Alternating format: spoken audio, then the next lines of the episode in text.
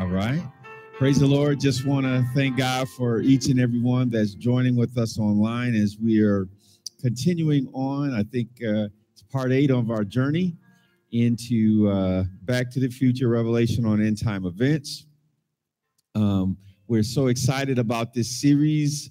Uh, I, I sense some energy and excitement amongst those that are here as we talk about it, just because it gives us clarity around the times in which we live, so that the things that will come on the earth will not catch God's people unaware. We're not supposed to be people that um, are drunk or sleep or um, or just caught up with the world system but we're supposed to be people who because we have spent time in the word system are prepared for the things that'll happen in our day so i'm praying that this is continues to be a blessing to you in that regard.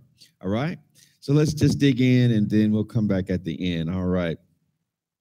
So uh, we've given you the objectives on this one. We said number one is to provide perspective into God's prophetic scriptures to illuminate in time, in time, in time events that is consistent with all other texts of Holy Scripture, full of hope, faith, and love. Three, to acknowledge that God is both full of grace and mercy and also judgment and vengeance, that they are warming scriptures, but also warning scriptures. Four, to highlight patterns, principles, and personality profiles that appear repetitively in Scripture, enabling us to look backward but see forward. Five, to develop a prophetic viewpoint that informs our view on global events but is not unduly influenced, such that we can try to conform biblical prophecy to current events, resulting in speculation, not spiritual expectation. Six, to motivate you to be about your Father's business through an understanding of God's prophetic time clock. The most exciting part of the game is in the final seconds. And then finally, to give you comfort, confidence, and hope that God has a plan for your deliverance as He ushers in a new age. All right. And um, we've given you these eight perspectives, eight critical perspectives on end time events. And I think we're probably on number six or seven. I'll I'll see when I get down to that list. So pull up our list of of those um, eight perspectives. Number one, we said is the preeminence principle. Jesus is the subject. So if you come out of your end time event saying any something else as more important, then you missed it. Two, all the scriptures form a single book written by a heavenly author. It is 66 connected books, not 65 plus one appendix we aren't supposed to read or understand. Then we said on number three, prophetic scriptures give us a sense of time, timing, and the times so that we can be in tune with the will of God in our generation, not drunk and disorderly like the world. Number four, we said there is a principle of prophetic pattern repetition that occurs in scripture. Often, biblical scholars find one instance of prophetic fulfillment, fulfillment and lock onto it as if it was the only one. Then, number five, we said there is a pattern of prophetic types and shadows that foreshadow the first coming of Christ. This is also true for the second coming. All right. Then we said number six. Going through my notes. So, David, you got a lot of information down here. Yeah, you do. Looking at my own notes. Six. Six is where we are. Hallelujah. Could have looked up at the screen, couldn't I? Praise the Lord. Six says Satan has always wanted to assume the place of God, whether in heaven and on earth throughout history. This will not change. All right. So, um, and we'll go through seven and eight in a future time, but I'm going to camp here for a second. Um, I do want to spend time on it, but I took the time it took to build us up to this because I never want um, us to think like Satan is God's equal just on the negative side. It's not like that, right? And so, how you teach this stuff matters because there are people who believe like, you know, God's got to beam us up because we're gonna just barely hang on to the very end when the intention is that we go out with such dominance, we go out with such force that we rise in the last hour with great authority and power, and that that's God's intention. Now, I gave you a slide about these five types of Christ, five types of the church, and then five types of the Antichrist. And then that's what we want um, to deal with today. So go, we said five types of Christ that he is the last Adam, he's our priest after the order of Melchizedek, he's the seed of Abraham, he's a prophet like Moses, he is the king that sits on the throne of David. So each one of those is important. And uh, we, we spent time walking through those things so that we can look in the past and see some things about who Jesus is in our present and in our future. Amen. Then now let's look at the ones that deal with the church. Right? So if Adam is a type of Christ, then Eve is a type of the church. Then we said if Melchizedek is a type of Christ, then Abraham is a type of the church. If Abraham is a type of Christ, then Sarah is a type of the church. Moses is a type of Christ, then the children of Israel are a type of the church. And if David is the type of Christ, then the nation of Israel is a type of the church. All right. Now let's deal with the Antichrist ones. All right.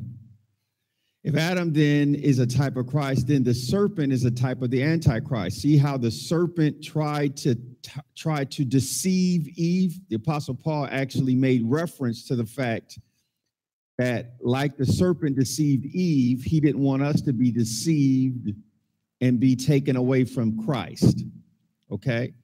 So that's a really important one. So we can always see where one of the things that the Antichrist does is try to interrupt or intervene the relationship with the church, the body of Christ, and Christ, right? So we saw that with Adam and Eve. If Melchizedek is a type of Christ, and the king of Sodom is a type of the Antichrist. Abraham, Isaac, and Jacob are types of Christ. Then Abimelech, Pharaoh, because remember, Abimelech and Pharaoh both tried to um, take Sarah and make Sarah their wives, right? Snatching the wife of the one who is Christ and trying to take her and make her theirs. So that tells us something about the Antichrist in our day. Antichrist spirit will always try to take what belongs to Christ and make it his. All right. Um, the scripture says that Isaac was a type of Christ, and Ishmael persecuted him. Jacob was a type of Christ, and Esau persecuted him. Now, if Moses is a type of Christ, then Pharaoh is a type of the Antichrist. Pharaoh is the one who enslaved the children of Israel. All right.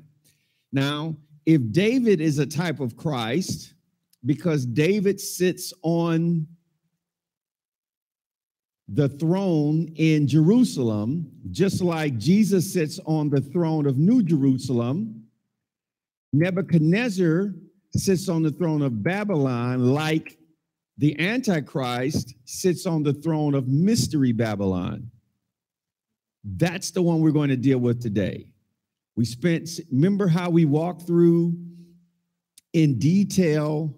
Remember how we walked through the fact that um, there's all of these things about Jerusalem that are important. And because those things about Jerusalem are important, here's the things that we can see about the new Jerusalem, right? All right. Well, let's let's um we're going to take some time today to do that same kind of discussion around Babylon so that we can understand mystery Babylon. All right, let's look at Second Kings chapter 20, and then we're going to read verses 12 through 19.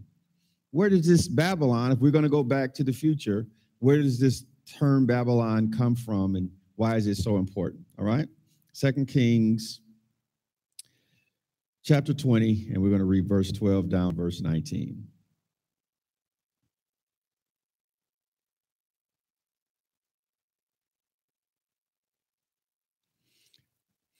And at that time, okay, at that time, stop for a second. So let me let me give you, um, since I'm jumping into the specific scriptures.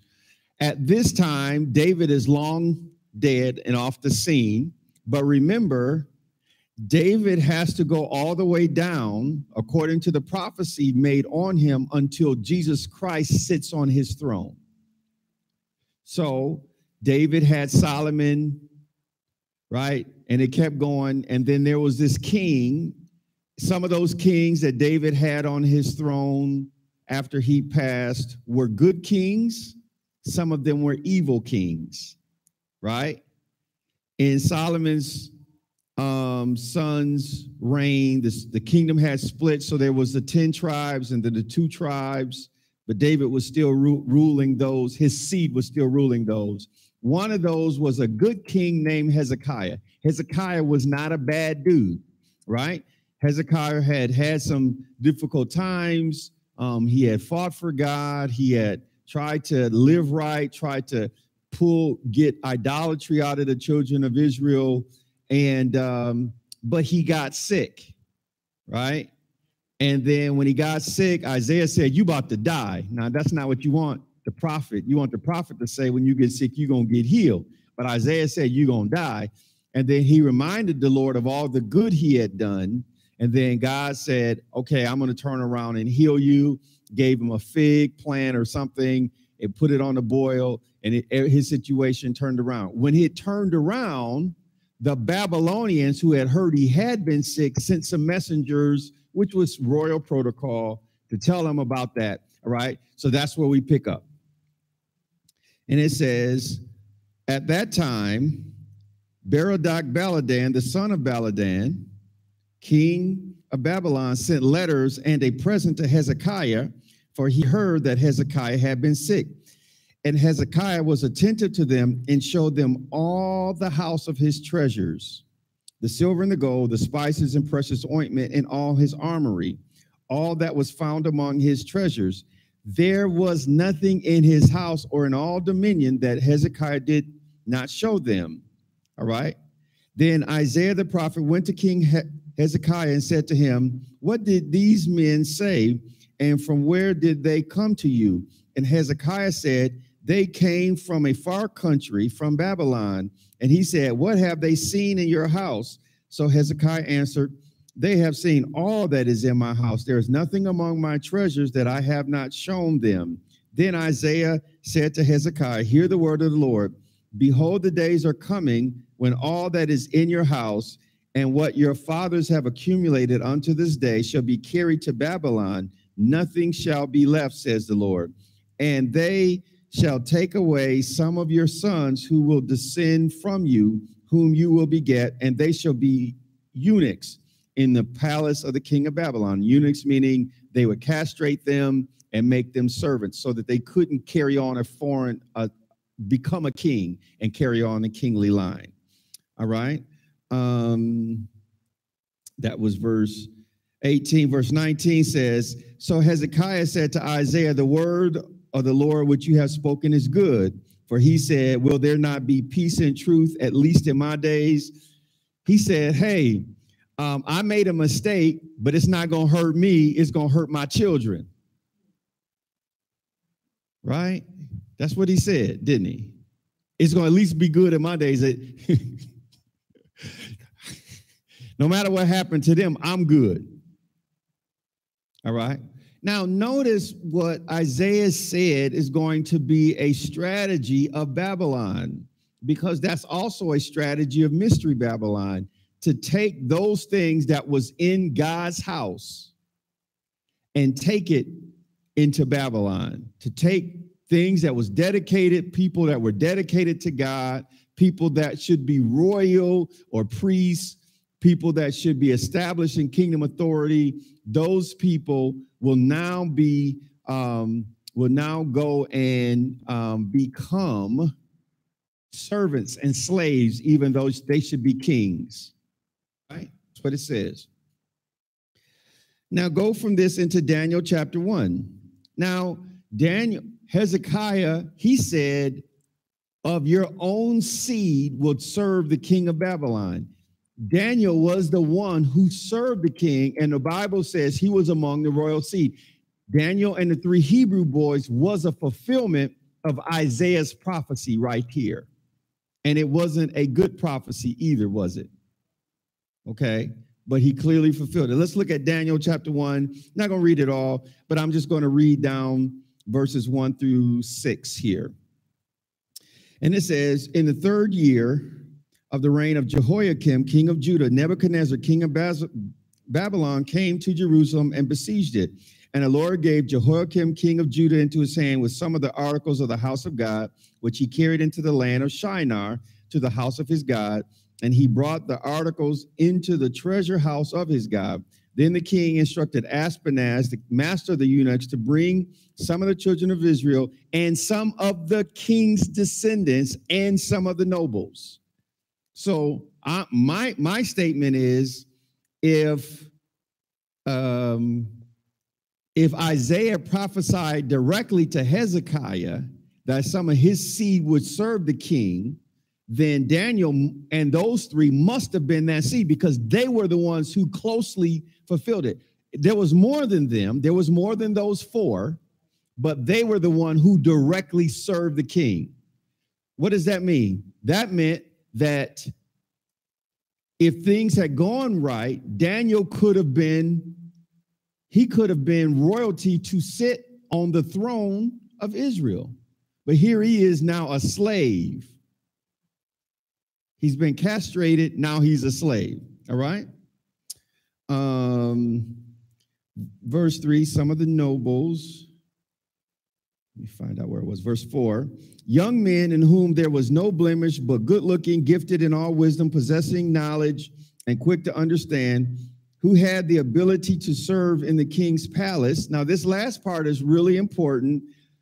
Whom they might teach the language and lit- literature of the Chaldeans. All right?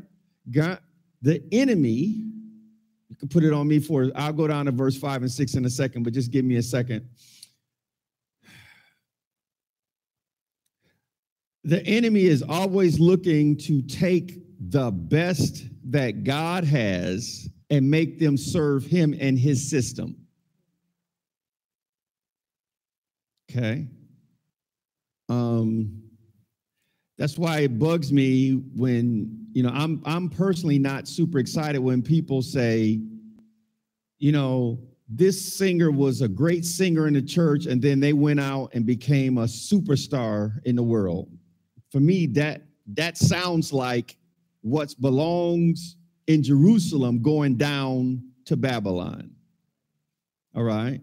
And so we always have to be interested. Hey, so and so, his parents were pastors and in a church, and and now they're doing this in the world. Now listen, I have a secular job, and the business world, as any world, is a Babylonian environment. Okay, but I also want to make sure that I don't do something that sells my soul to the system. Because some people will sell their soul to a system so that they can prosper within it. All right? That's that's the thing. That's that's what that's why Daniel, it's significant when Daniel purpose in his heart that even though I'm in the world system, I'm not going to let the world system be in me right? So every day I live in a tension, right? What happened? I was supposed to go to India when my equipment got um, that I sent over there to replicate my lab. That's the same lab that I do here. But when they sent that system over there, they had they had a worship service to dedicate equipment on the job and they had incense and prayers and everything. Okay? So here's the kind of things that we you have to deal with. Do you understand what I'm saying? Now, praise God, I sent somebody and he did the prayer like they was to do cuz I don't know. I'm like, Lord, I might have to insult them. And they might have been insulted cuz I wouldn't do it. You understand what I mean? We always have to we're in that tension to learn the tongue, the tongue, the language and the literature of the Chaldeans. Verse 5 And the king appointed for them a daily provision of the king, king's delicacies and of the wine which he drank. Now, think about being drunk on the Babylonian system. Don't just take it that they drunk wine. Think about it in terms of being intoxicated with the world. All right. delicacies and the wine which they drink, and three years of training for them, so that at the end of that time they might serve before the king. Now from now from among those of the sons of Judah were Daniel, Hananiah, Mishael, and Azariah, or Shadrach, Meshach, and Abednego. He changed their names just like they changed slave names here. They changed their names there. All right. Now, look at Psalm 137. We'll read verses 1 through 9. Psalm 137. Think about the difference between um, Jerusalem and Babylon. Jerusalem was a, a city state, a city that it was a capital city of a country. So Babylon was a city, but it was also a country too, right? Um, now look, look at Psalm 137, 1 through 9. And it says, By the rivers of Babylon, there we sat down. Yea, we wept when we remembered Zion. Hear the contradiction. Babylon's on one side, but somehow the enemy has taken us out from Zion, and now we're in Babylon. We hung up our harps upon the willows in the midst of it. For those who carried us away captive asked of us a song, and those who plundered of us requested mercy, saying, Sing us one of the songs of Zion. How shall we sing the Lord's song in a foreign land? If I forget you, O Jerusalem, let my right hand forget its skill. If I do not remember you, let my tongue cling to the roof of my mouth. If I do not exalt Jerusalem above my chief joys, remember, O Lord, against the sons of Edom. Edom is Esau. Remember, Esau is also type of the Antichrist, right? The day of Jerusalem, who said, raze it. Raze it means to actually cut it all the way down. R A Z E is not R A I S E. Raze it means tear it down. So tear it tear it down to its very foundation. O daughter of Babylon, who are to be destroyed, happy the one who repays you as you have served us. Happy the one who takes and dashes your little ones against the rock. Do we there is clearly here a natural warfare which for us becomes a spiritual warfare between Babylon and Jerusalem. Right? That's what this is describing. By the rivers of Babylon, I'm remembering Zion and the warfare that's between the two. All right? Now let's look at Jeremiah 27 and 14. Um, I think I grabbed the wrong verse there. Uh, pull up, pull up verse 16. It might be verse 16. Let me see it. There's something that says, if there are really prophets among you, let us intercede. So let us make intercession. So none of our, no more of our vessels go down to Babylon.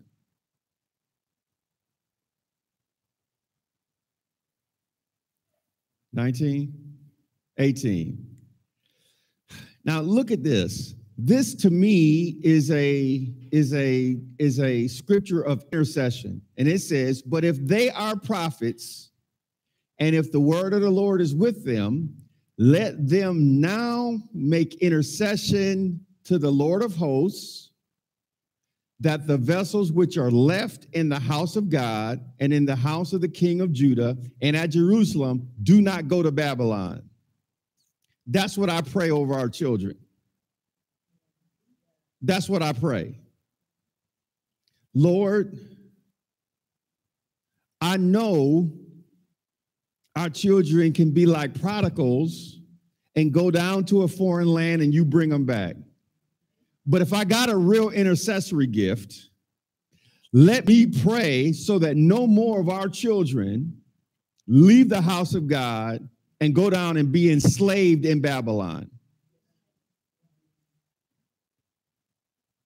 Now, praise God, if you got some some somebody in your family that's wilding out, pray them back in in Jesus' name. But if there's any prophets among us, And if we really have a gift of intercession, and if we really know how to pray and intercede, and if the Lord, the Jehovah Sabaoth, the Lord of armies, then let us pray that God send angels to help us to pray for our kids that they don't get turned out when they go to these Babylonian colleges and universities. Let us pray. Does that make sense? Because we have to understand. Now, I'm, I'm, I'm getting a little bit ahead of myself, but I cannot say that if I believe in the New Jerusalem, then I don't have the right to not believe in Mystery Babylon because the same book exposed me to both of them. If I tell you and we can shout and dance about 12 gates in the east and we're going to go sweeping through the city, then I can't say that this other city system doesn't exist. Right? So I need to be praying because Satan has a spiritual system that's designed to wrap people in.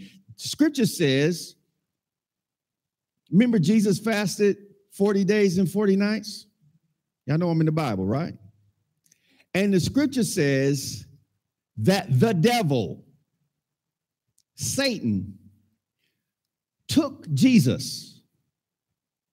Now, what your Bible say? And showed him all the kingdoms of the world and the glory thereof at a moment in time. That's a spiritual vision because the earth is round. You can't see the whole thing in the natural. And said, I can give it to you if you worship me because it's mine and I can give it to who I want to give it to.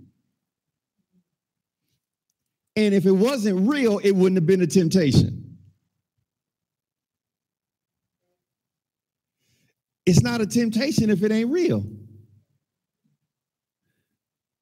So clearly, there is, you know, when you hear stars say, you know, I sold my soul to the devil so that I can hit stardom, that's a real deal. We can't say that's not real. We sell our soul to Jesus so we can go to heaven. right? Okay, so then I can't say that one's true and then the other one's there's nothing to it. All right? Now, let's look at some of the aspects of this system from Babylon, just like we looked at aspects of the New Jerusalem by looking at Jerusalem. Let's think, let's look at some of the things that we learn about it so that when we see these things in the book of Revelation, we'll say, no, no, we saw that. We understand that that's part of it because it was part of the original. All right? Look at Daniel chapter 3. This is the three Hebrew boys when they were thrown into the fiery furnace. Um, Daniel 3 and 1, we're going to go all down through verse 6. Nebuchadnezzar, the king, made an image of gold whose height was 60 cubits and its width was six cubits. He set it up in the plain of Dura in the province of Babylon. And King Nebuchadnezzar sent word to gather together the satraps, the administrators, the governors, the counselors, the treasurers, the judges, the magistrates, and all the officials of the provinces to come to the dedication of the image which King Nebuchadnezzar has set up.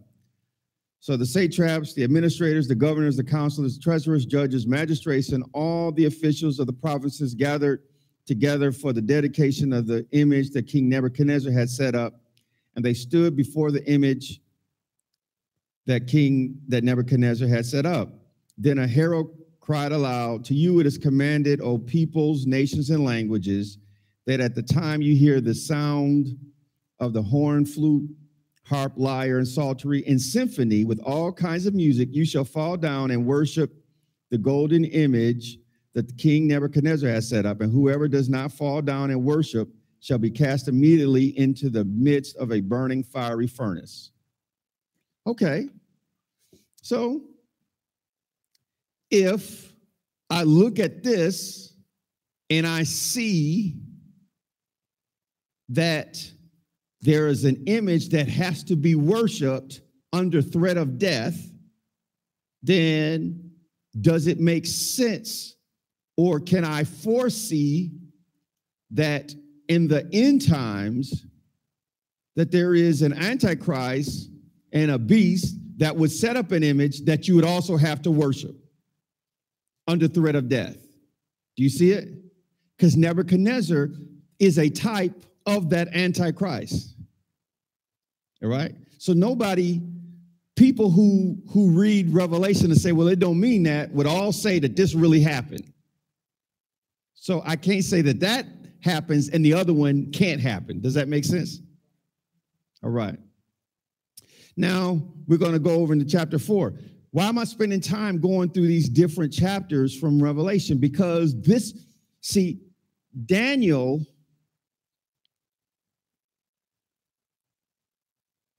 likely had the of the Old Testament prophets, I think scripture would bear out that Daniel had the greatest insight into the Antichrist because he was looking in the type of the Antichrist face every day. Okay? So he understood what it was like because he's in the middle of the system. He's serving the guy. So God allowed him to see things and understand things that other people didn't understand, but nobody got as close as he did because he was the one who directly served him. Now, um, I'm going to read, go to chapter 4, and we're going to read verse 10 through 7, 17 of Daniel, but let me set it up before we, we show it. Nebuchadnezzar um, has a dream. And in his dream, he sees this great tree. The tree itself is a description, it's a prophetic picture of him. It's not a tree, it's him. But the tree itself is a picture of him. Just like, um, you know, when we start talking about the Antichrist, we start talking about some, it'll talk about some different animal features. Well, when I say Jesus is the Lamb of God, you don't expect him to come in here going, bah, bah. When I call him the Lion of Judah, you're not expecting him to come in here and try to eat you up. But those images are pictures of certain aspects of his personality and calling, right? So when I see animal like or creatures. Even the Bible says, You shall be fishers of men. That means some people look like fish. You are his people and the sheep of his pasture. So when I see these animal characteristics in visions and dreams and in profiles, people start to look like it's a an animal animal, not a person. I'm saying don't do that, okay? Just want to make sure that that was clear because man, I don't understand what all this means. Hold it, hold it, hold it. There's there's you you understand Jesus when I say he's the rock and the chief cornerstone, you don't expect him to come up here. One of the Fantastic Four was made of rocks. I can't remember who, what his name was, but you don't expect Jesus to come in looking like that dude, right? right? So um, but but these are pictures. So he's having this vision. Now look at verse 10. And he's explaining this vision to Daniel. These were the visions of my head while I while on my bed. This is Nebuchadnezzar speaking to Daniel. I was looking and behold a tree in the midst of the earth and its height was great. The tree grew and became strong. Its height reached to the heavens and it could not be seen to the ends of the earth. Its leaves were lovely, its fruit abundant, and in it was food for all. The beasts of the field found shade under it, the birds of the heavens dwelt in its branches, and all flesh was fed from it. I saw in the visions of my head while on my bed, and there was a watcher, a holy one, coming down from heaven. He cried aloud and said, Thus, chop down the tree and cut it, cut its branches, strip off its leaves and scatter its fruit. Let the beasts get out from under it, and the birds from its branches. Nevertheless, leave the stump and roots in the earth, bound with the band of iron and bronze. In the tender grass of the field, let it be wet with the dew of heaven, and let him graze with the beasts on the grass of the earth. Let his heart be changed from that of a man. Let him be given the heart of a beast, and let seven times or seven years pass over him. He's supposed to have a heart of a beast for seven years. The decision is by the decree of the watchers, and the sentence by the words of the holy ones in order that the living may know that the Most High rules in the kingdom of men, gives it to whomever he will, and sets over it the lowest of men. All right.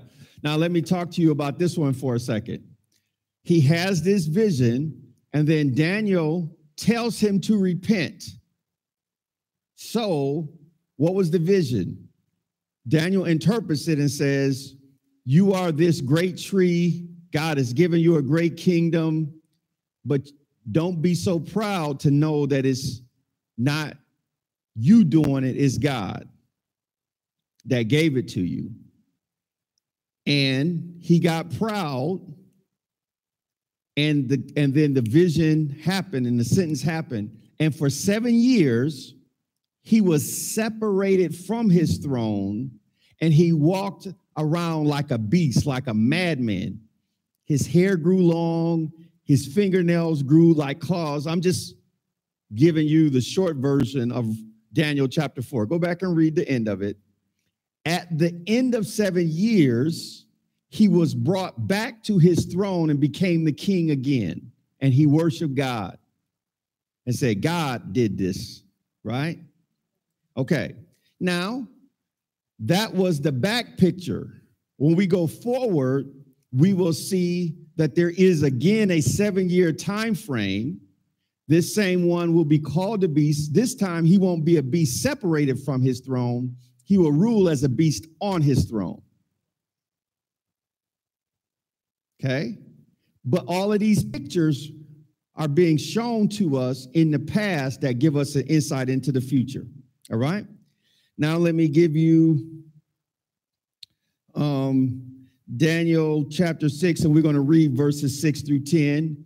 Um, but let me just talk this. This is this is when um, it's not Nebuchadnezzar now. Nebuchadnezzar's off the scene, but Daniel's still serving. But these are successor kingdoms to, to um, Nebuchadnezzar, just like Hezekiah was a successor kingdom to David. All right. But in this one, it says if you pray to any other God besides me, you're going to be thrown in the lion's den. So now they're trying to control the worship, just like, right? That what do you see the spirit of Antichrist? They want to control the worship. That's why you got to be careful, you know, in our age of tolerance that everybody's tolerant for everything else but the true church. Now they don't mind you praying, but you start using the name of Jesus, people gonna get upset with you.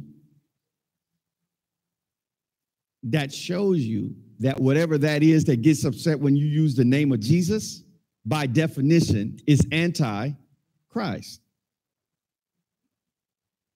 Okay? Daniel 6, we're going to read verse 6 through 10. So these governors and satraps thronged before the king and said, Thus said to and said thus to him, King Darius, live forever. All the governors of the kingdom, the administrators, the satraps, the counselors, and advisors have consulted together to establish a royal statute and make a firm decree. And They lying because all of them wasn't in on it because Daniel wasn't.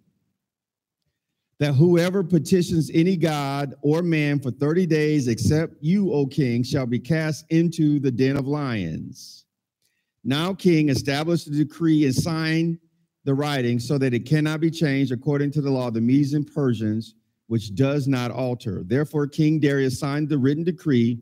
For when Daniel knew, now when Daniel knew that the writing was signed, he went home and in his upper room with his windows open toward Jerusalem, toward Jerusalem, toward Jerusalem, Babylon toward Jerusalem, he knelt down on his knees three times that day and prayed and gave thanks before his God, as was his custom since the early days. Daniel was like, Bump you, I'm still going to do what I'm called to do.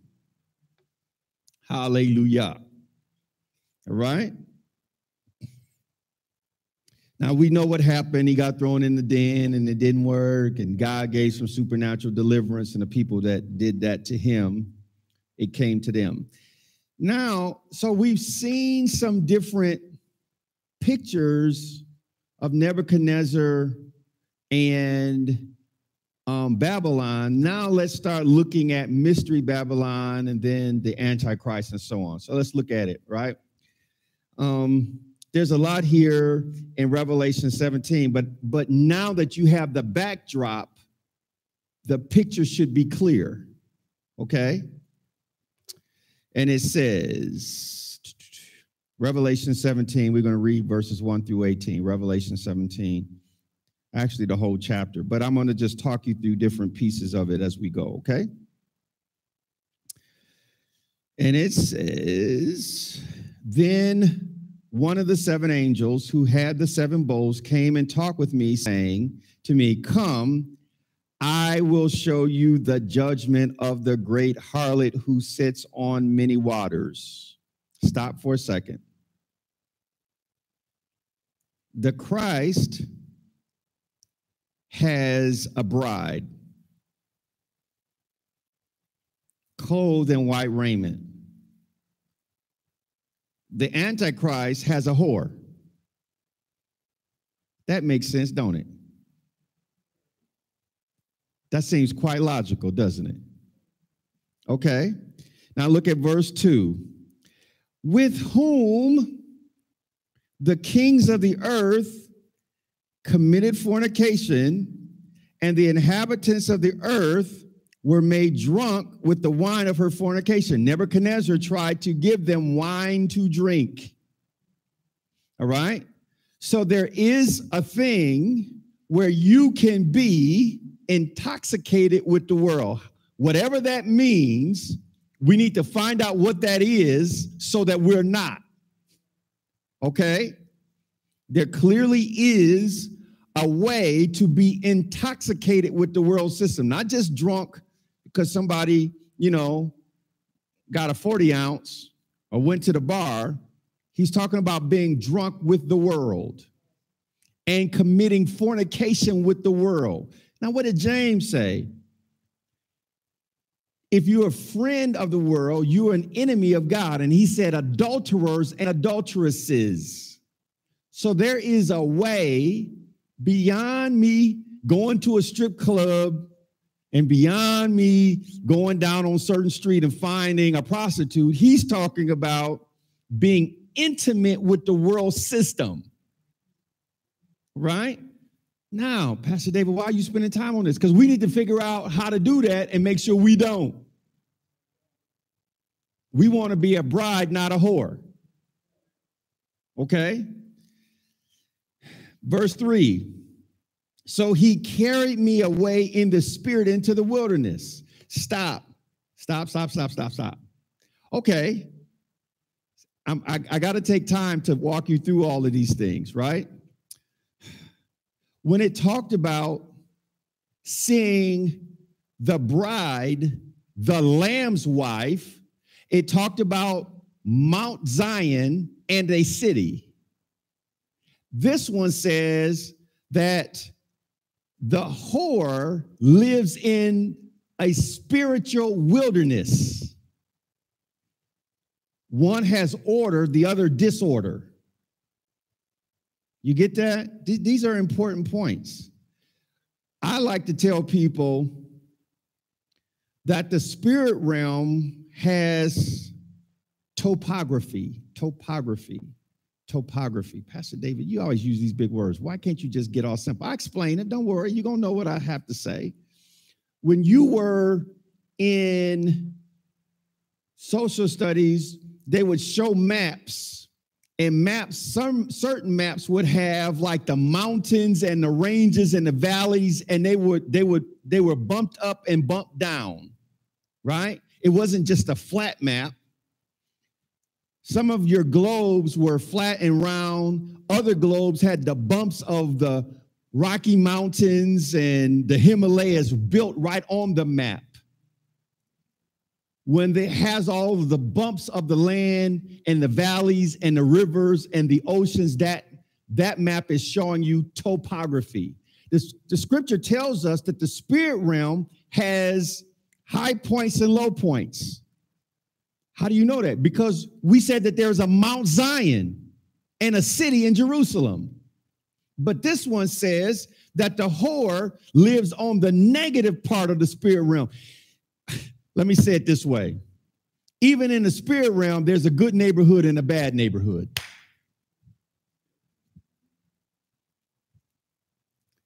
Even in the spirit realm, if I was in Star Wars, it would say there's a dark side to the force.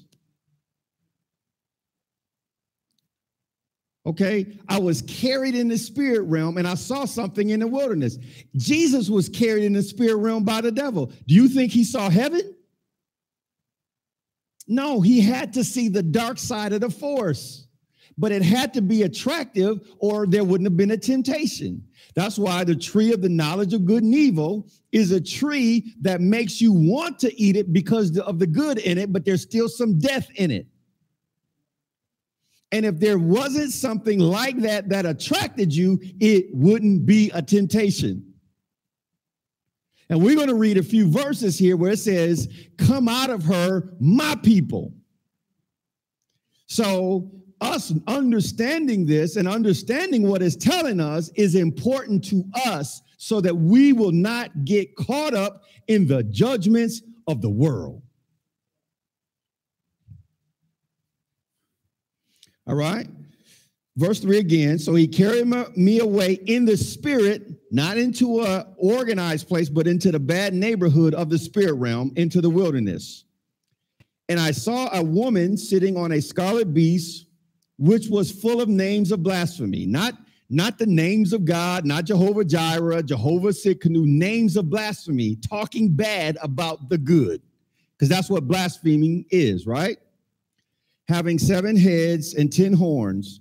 The woman was arrayed in purple and scarlet, adorned with gold and precious stones and pearls, having in her hand a golden cup full of abominations and the filthiness of her fornication. Stop right there for a second. Stop, stop, stop.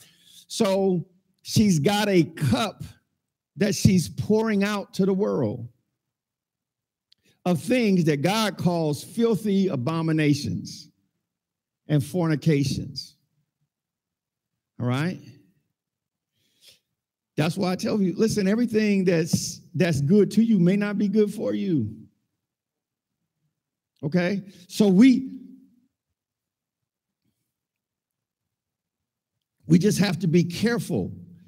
Your pastor isn't a pastor that preaches a bunch of do's and don'ts. You know, because then we start making up a bunch of rules. But listen, if I get you, remember when I told you the story when I was teaching on dynamics of destiny relationships that I preached about the strange woman enough that when a strange woman came up on me, it came up out of me. That's her. Run. Do not walk the opposite direction.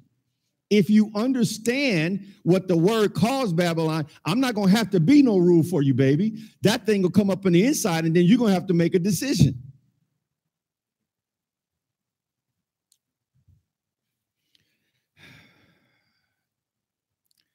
Right. Verse 5 And on her forehead a name was written Mystery, Babylon the Great, the mother of harlots and of the abominations of the earth. Notice that it's a mystery. Mystery. Now we see a mystery of righteousness because marriage is supposed to show you the great mystery of Christ's love for the church. But there's also a dark side of mystery. Pastor David, why is it a mystery? Because Satan is trapping people and they don't know they're trapped.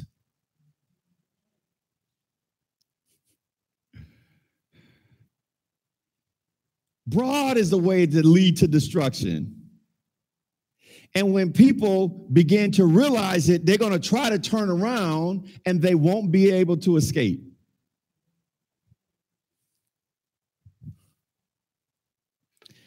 Verse 6 I saw the woman drunk with the blood of the saints and the blood of the martyrs of Jesus. So, this city system is behind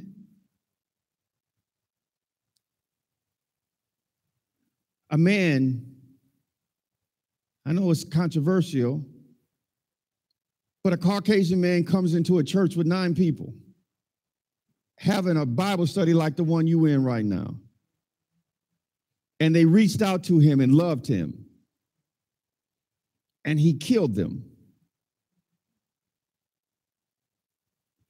And and the historical the the news report said when they found him and arrested him, they took him by Burger King before they took him to jail.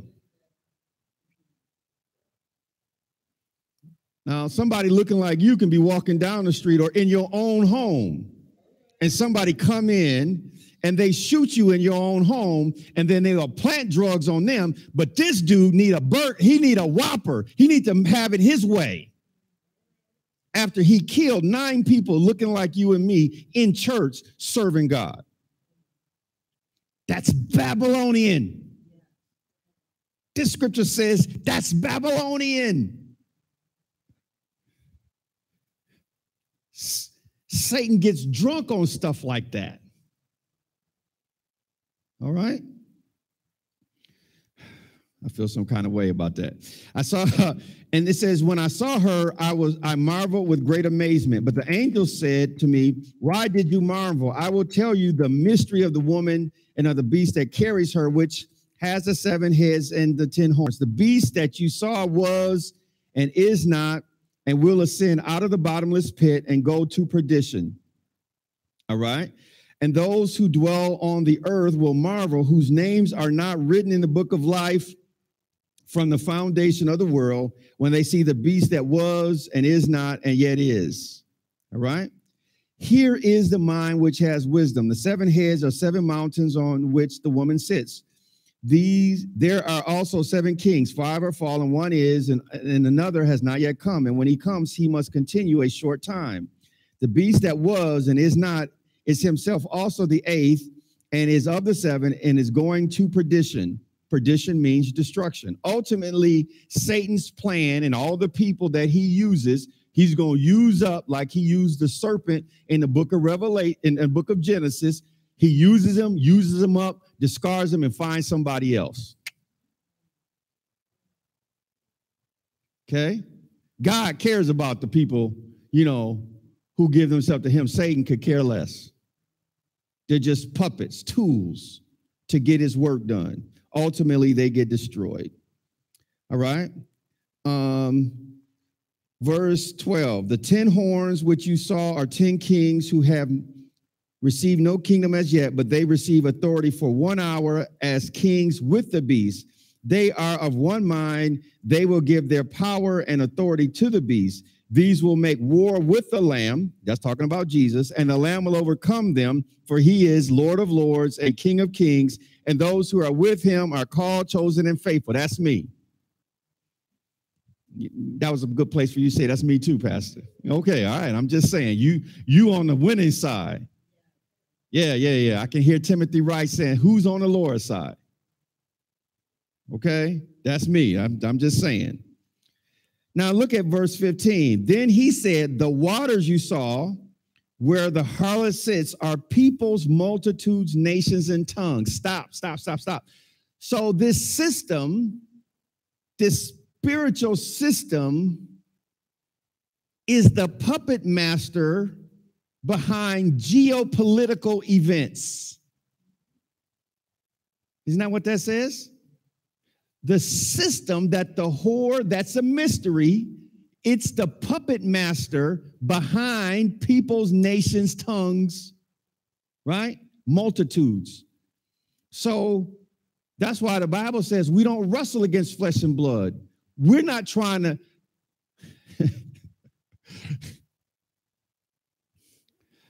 I always have to decide if I'm going to say it the way I, I hear it.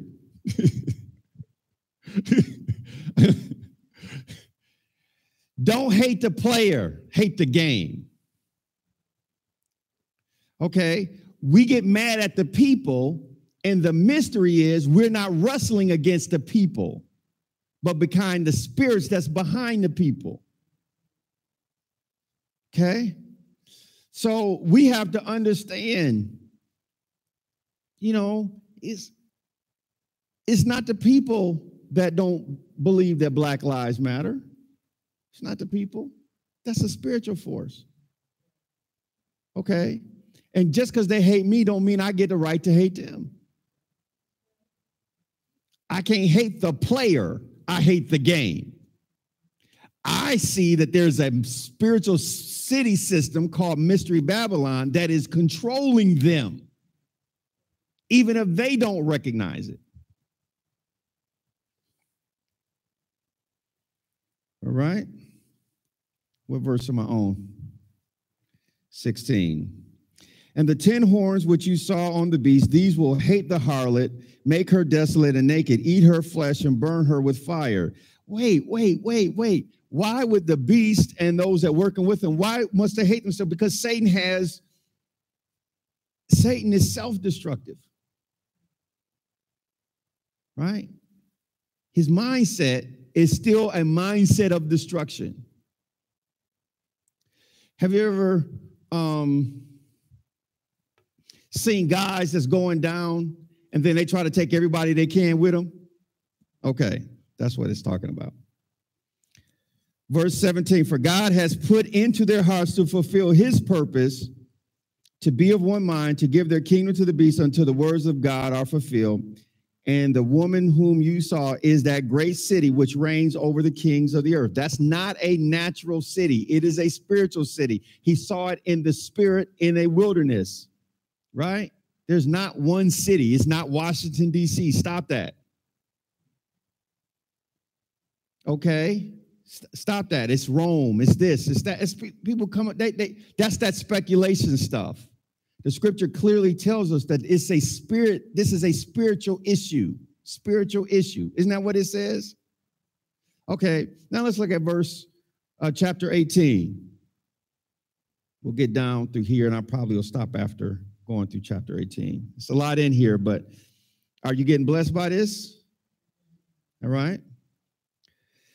It says, After these things, I saw another angel coming down from heaven, having great authority, and the earth was illuminated with his glory. And he cried mightily with a loud voice, saying, Babylon the great is fallen, is fallen, and has become a dwelling place of demons, a prison for every foul spirit, and a cage for every unclean and hated bird. For all the nations have drunk of the wine of her of the wrath of her fornication. The kings have committed fornication with her. And the merchants of the earth have become rich through the abundance of her luxury. And I heard another voice from heaven saying, All right, now this is talking to us. Come out of her, my people. Uh oh. Come out of her, my people, lest you share in her sins and lest you receive of her plagues. Woo! Woo! Now, there are things that I read that concern me. That's one of them. I want to make sure by the time we get through this series, I have a clear profile, a clear prophetic insight to what the Bible calls Babylon so that I can come out from her. Because if I stay with her, even though I'm his people, what this scripture leads me to believe is if I stay with her, I can get her punishment. Right? You know, you could just be with somebody who committed a crime. Right? Oh, yeah, yeah. The system's good at locking us up for just being at the wrong place at the wrong time with the wrong person. And this scripture says, you need to, as his people, come out of her. God Please give us revelation on what Mystery Babylon is so that we can come out. We need him to give us revelation because it's a mystery. We need him to show us what things in this system he doesn't like so that we can be on the outside of that. Verse 5 For her sins have reached to heaven, and God has remembered her iniquities. Render to her just as she rendered to you. Repay her double according to her, her works. In the cups which she has mixed, mix double for her. In the measure that she glorified herself and lived luxury, in the same measure give her torment and sorrow. For she says in her heart, I sit as a queen and am no widow. I will not see sorrow. Therefore, her plagues will come in one day death and mourning and famine, and she will be utterly burned with fire for strong is the Lord God who judges her. The kings of the earth who committed fornication and lived luxuriously with her will weep and lament for her when they see the smoke of her burning, standing at a distance for fear of her torment, saying, Alas, alas, that great city Babylon, that great, that mighty city, for in one hour your judgment has come. Now remember, this is talking about Remember um, how strong Egypt was in Pharaoh's day when Moses and Pharaoh did their thing? It seemed like Egypt was invincible till them 10 plagues came. Then they were like, Our country is destroyed. They told Pharaoh, Don't you know our country has been destroyed? Why don't you leave this dude alone? Right? So, what, is, what does it tell you? that as we go through the progression of what happens in the book of Revelation, Satan's system, that, that world system that everybody just loves and wants to be and thinks it's everything, it's going to be destroyed. We just want to be on the outside of that when that happens. Yeah, yeah, yeah. We just remember God asked um, Moses, asked the children of Israel when Achan bucked up against him, who's who's on the Lord's side? And the people, he said, y'all need to come away from them. And the people were moving slow, and then the earth started opening up and swallowing them. Then the people started running away. I'm just saying we need to run away before the judgment starts. Somebody say amen if you got that. All right. What verse am I on? 11. And the merchants of the earth will weep and mourn for her, for no one buys their merchandise anymore. Merchandise of gold and silver, precious stones and pearls, fine linen and purple, silk and scarlet, every kind of citron wood, every kind of object of ivory, every kind of object of most precious wood, bronze, iron, and marble, cinnamon and incense, fragrant oil and frankincense, oil, wine and oil fine flour and wheat, cattle and sheep, horses and chariots, and bodies and souls of men. Talking about human trafficking, about talking about the things that pull people in to where people sell souls, their souls to the devil. People sell their souls to the world system. It's a system of commerce and trading, right? That's why, that's what was significant when, when um, Abraham tithed to Melchizedek, but wouldn't get in a financial deal with the king of Sodom. Because because Satan tries to pull us into the world's financial system. Some things you can't do to make money. I was out witnessing to one of my elementary classmates and um, here in the city of Flint, and um, he was explaining to me that because of his background, these companies would hire him 89 days and then fire him so that they wouldn't have to pay him benefits. Man, that's that that that sucks, doesn't it? That's the tough one. And he said to me, David, I sell drugs because this is the only way I know to make money for my family. I didn't know what to say, so I turned inward to hear what the Holy Ghost had to say. What he said, what the Holy Ghost said, this didn't come from me because I didn't even have my mind enough to say it. He said, to, he told me to tell him, God is not going to bless you to make a living selling death. Lord, God is not going to bless you to make a living selling death. Now, you can make a living selling death, but that's not coming from the New Jerusalem. That has to be coming from Babylon. Do you see it? Okay, so I have to be careful. What am I doing? Like, there are certain companies I, am not going to work for. Now, everybody need transportation. Now, you can use the car that I make to take you to church or to a drug house. That's on you. Right? You, you could transport people to the hospital or you could smuggle slaves with it. All right?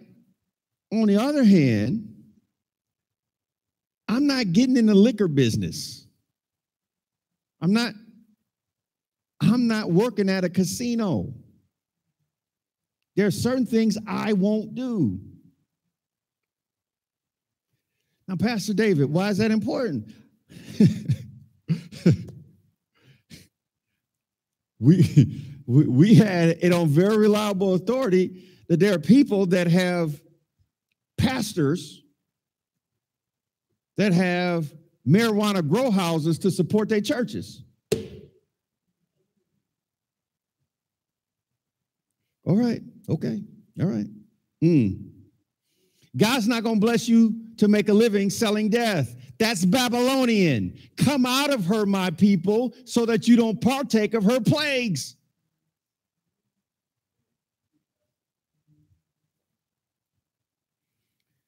Verse 14, that's where I'm at, right? The fruit that you're so long for has gone from you, and all the things which are rich and splendid have gone from you, and you shall find them no more at all. The merchants of these things who became rich by her will stand at a distance for fear of her torment, weeping and wailing, and saying, Alas, alas, that great city that was clothed in fine linen, purple and scarlet, and adorned with gold and precious stones and pearls, for in one hour such great riches came to nothing. Every shipmaster who travels by ship, sailors, and as many as trade on the sea stood at a distance and cried out when they saw the smoke of her burning, saying, What is like this great city? They threw dust on their heads and cried, weeping and wailing, and saying, Alas, alas, that great city, in which all who had ships on the sea became rich by her wealth, for in one hour she is made desolate. Rejoice over her, O heaven, and you holy apostles and prophets, for God has avenged you on her. So this is the spirit that's behind the folks that want to kill preachers. Verse 21, then a mighty angel took a mill, great a stone like a great millstone and threw it into the sea, saying, Thus with violence the great city Babylon shall be thrown down and shall not be found anymore. The sound of harpists, music, musicians, flutists, and trumpeters shall not be heard in you anymore. Stop, stop, stop, stop. There is Babylonian music. I know everybody think all music is all the same. It's not.